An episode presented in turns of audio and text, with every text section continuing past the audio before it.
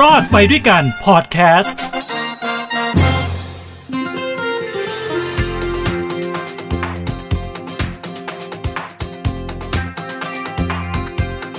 สวัสดีครับ นี่คือรายการรอดไปด้วยกันนะครับ กับผมทินโชคกมลกิจทางหูดีพอดแคสต์พอดแคสต์ที่คุณต้องฟังทุกวัน เพื่อความบันเทิง เพื่อปัญญาของท่าน ฟังมาแล้วคุณก็จะมีความรู้มากมายเพิ่มขึ้น เอาไว้ไปข่มคนอื่นได้เวลาพูดคุยกับเขานะฮะวันนี้กลับมาอีกครั้งหนึ่งนะฮะ คือเนื่องจากว่าเรายังอยู่ในสถานการณ์โควิด -19 ถึงแม้ว่าตอนนี้วัคซีนนะฮะกำลังจะเพิ่มมากขึ้น มีการฉีดวัคซีนเพิ่มมากขึ้นเป็นลำดับนะฮะ อีกหลายแสนโดสกำลังจะเข้ามาในเมืองไทยถูกต้องไหมครับ แต่สิ่งหนึ่งที่เราจะต้องรับมือกับมันให้ได้ก็คือ after effect after shock จากโควิด เพราะอะไรรู้ไหมฮะ ถึงแม้สถานการณ์โควิดจะดีขึ้น แต่ผมเชื่อว่าจากปีกว่าๆที่ผ่านมามันทำให้มันทำให้เราบาดเจ็บเยอะนะครับ เชื่อว่าเงินล่อยหลอลงไปเรื่อยๆ งานการที่เคยมีอยู่มากมายก็อาจจะลดลงไป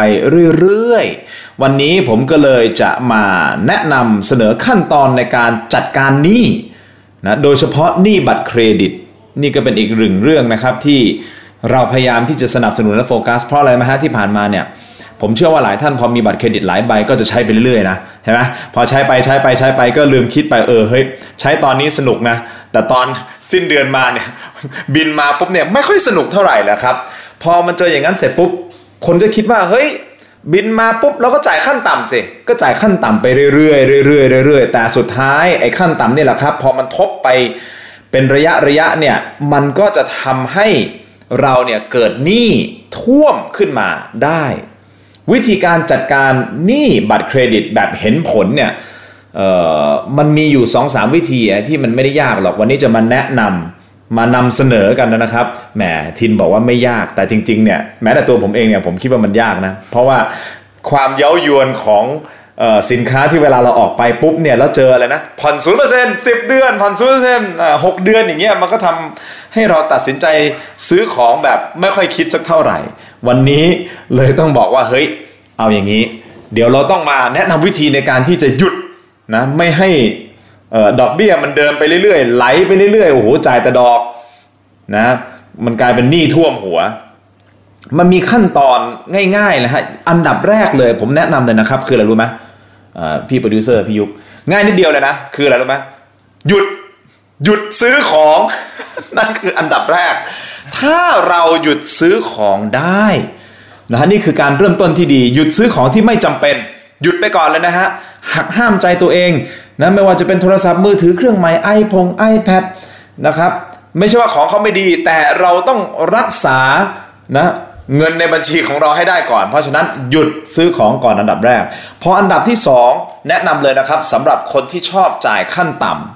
พยายามให้หยุดจ่ายขั้นต่ำครับ พยายามให้จ่ายมากกว่าขั้นต่ำเพื่อที่จะลดต้นให้มากที่สุด ให้เร็วที่สุดเท่าที่จะทำได้ ถูกต้องไหมพอเราบอกเฮ้ยหยุดจ่ายขั้นต่ำเนี่ยเอา้าแล้วเราจะเอาเงินที่ไหนจ่าย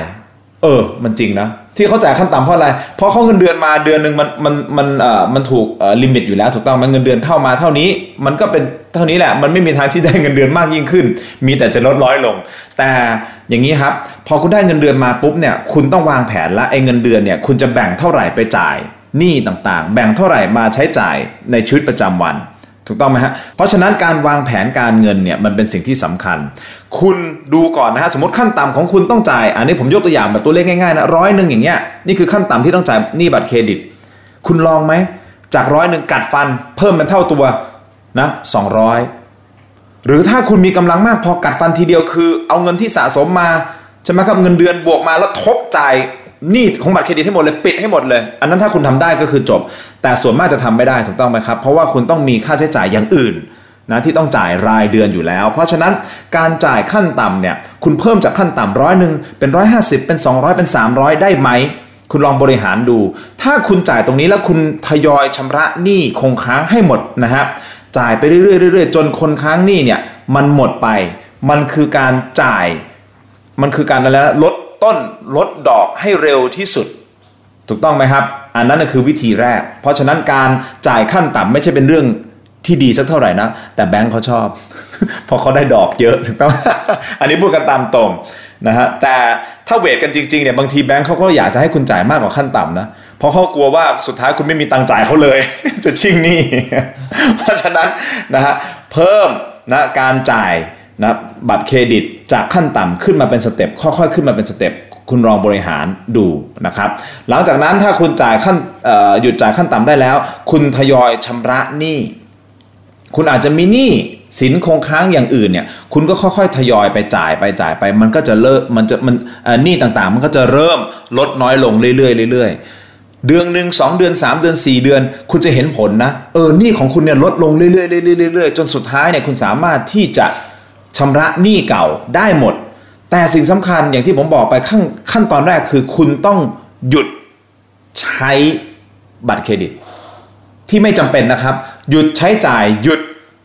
เป็นหนี้ก้อนใหม่เพิ่มขึ้น คุณต้องหักห้ามใจตรงนั้นครับนะฮะอันนี้แล้วมันคุณจะทำให้หนี้เนี่ยค่อยๆทยอยลดลงไปเรื่อยๆ ลดลงไปเรื่อยๆนะครับ ส่วนอีกขั้นตอนหนึ่งที่น่าสนใจนะฮะถ้าคุณทำได้คือ อันนี้คุณพ่อผมชอบทำ คุณพ่อผมเป็นเป็นมนุษย์ที่ไม่ค่อยอยากจะเป็นหนี้บัตรเครดิตนะครับ คุณพ่อผมจะซื้อของด้วยเงินสด คุณลองดูฮะ ในอดีตคุณอาจจะใช้บัตรเครดิตสำหรับทุก ๆ สิ่งทุก ๆ อย่างใช่ไหมไปร้านสะดวกซื้อก็ใช้บัตรเครดิต ไปซูเปอร์มาร์เก็ตก็ใช้บัตรเครดิตนะฮะทำนู่นทำนี่ใช้บัตรเครดิตหมด 30 บาท 50 บาทใช้บัตรเครดิตหมดไอ้พวกเนี้ยเวลาคุณใช้เนี่ยมันรวมกันนะ 30 บาท 50 บาท 100 บาท 120 บาท พอมันใช้จ่ายเยอะๆ รวมกันเนี่ย คุณไม่รู้ตัวหรอก คุณจะมารู้ตัวอีกทีหนึ่งคือตอนบิลมา เฮ้ย ฉันใช้เยอะขนาดนี้เลยเหรอ ถูกต้องไหมอ่า เพราะฉะนั้นถ้าคุณเริ่มลองดูซื้อด้วยเงินสด สมมุติคุณถอนเงินมาเงินสดอยู่ในกระเป๋า 3,000 บาท พอคุณซื้อด้วยเงินสดเนี่ย คุณจะเห็นเลยว่าเงินสดในกระเป๋าเนี่ย เอ้ย ตอนแรกฉันมี 3,000 ไม่ใช่เหรอทำไมตอนนี้ฉันเหลือ 2,800 เอ๊ะพออีกวันหนึ่งเฮ้ย2,500เอ้ยเนี่ยมันจะทำให้คุณเห็นไงคุณมันทำให้คุณเห็นว่าเงินสดอะมันลดน้อยลงเรื่อยๆ เพราะฉะนั้นการซื้อด้วยเงินสดมันเป็นอีกวิธีหนึ่งที่จะทำให้คุณตระหนักถึงการใช้เงินอ่าไม่ใช่ว่าคุณใช้เงินสดปุ๊บบอกเฮ้ยเงินสดลดน้อยลงไป เอาวะบัตรเครดิตครั้งต่อไปไม่ได้ไม่ได้ไม่ได้ กติกาของเราคือเราจะไม่ซื้อของที่ไม่จำเป็นจริง ๆ ด้วยบัตรเครดิต และหันมาซื้อของ โดยใช้เงินสด พอคุณสังเกตเห็นความเปลี่ยนแปลงว่าไอ้เงินที่ต้องจ่ายไปเนี่ยที่เป็นเงินสดแล้วเงินสดมันลดน้อยลงเรื่อยๆ เนี่ย อันเนี้ยมันเป็นการทำให้คุณเห็นด้วยตาเลย แล้วจะรู้สึกด้วยใจ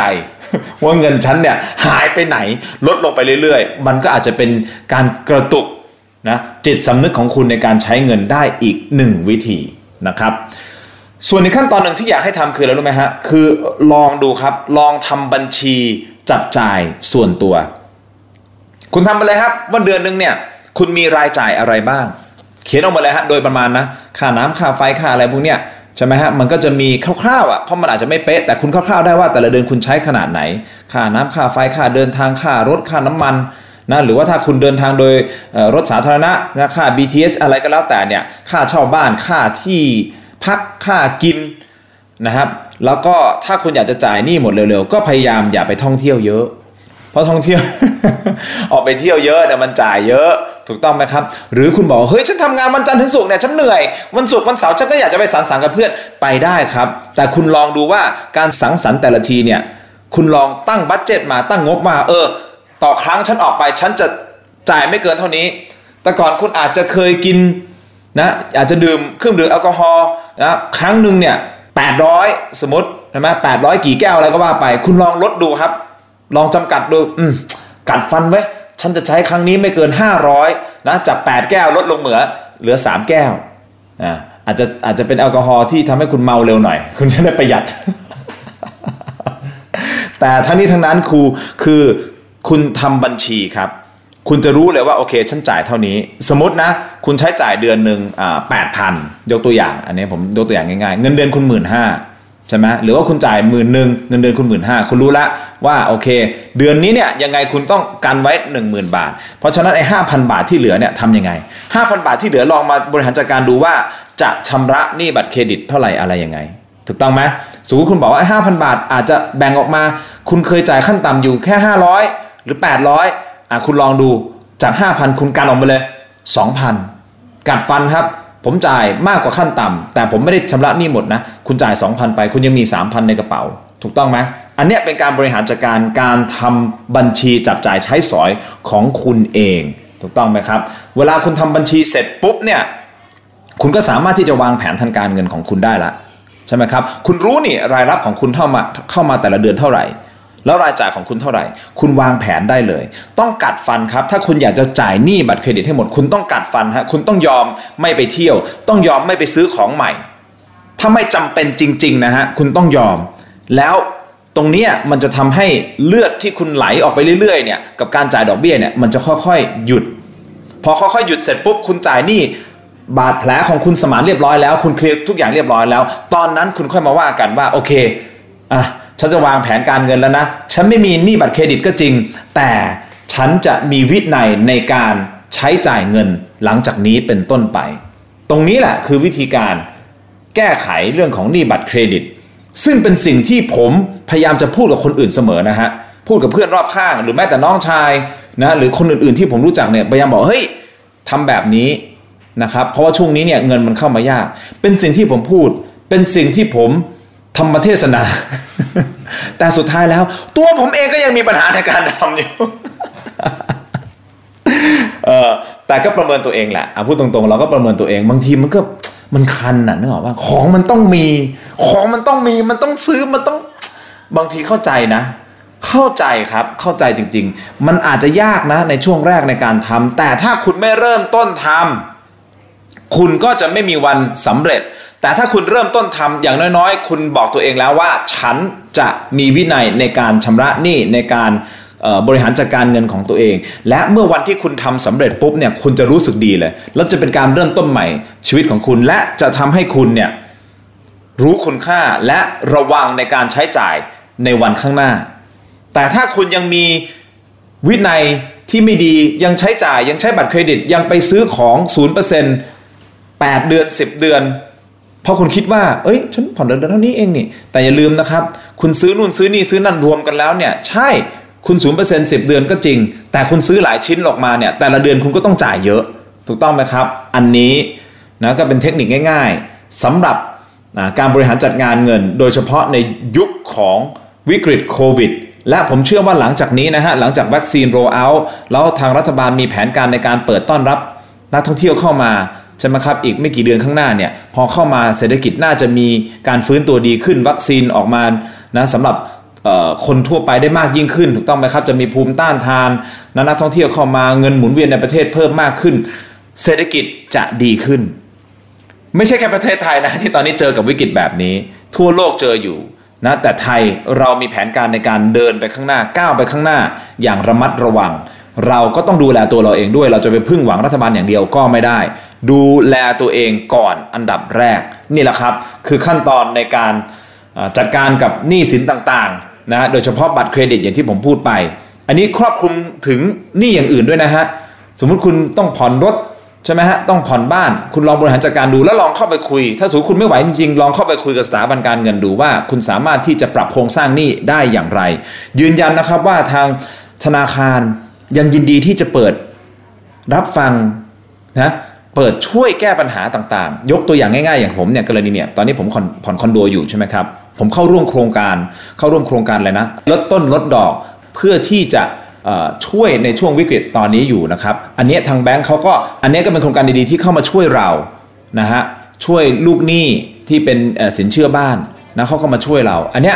คุยกับสถาบันการเงินได้นะครับ เอาเป็นว่าขอให้ทุกท่านโชคดี ขอให้มีความสุข ขอให้หมดหนี้เร็วๆนี้ ความทุกข์อย่าได้ใกล้ ความเจ็บไข้อย่าได้มี ขอให้มีความสุขสวัสดี แล้วพบกันใหม่กับรอดไปด้วยกันกับผมทินโชกมลกิจครับ ขอบคุณครับ สวัสดีครับ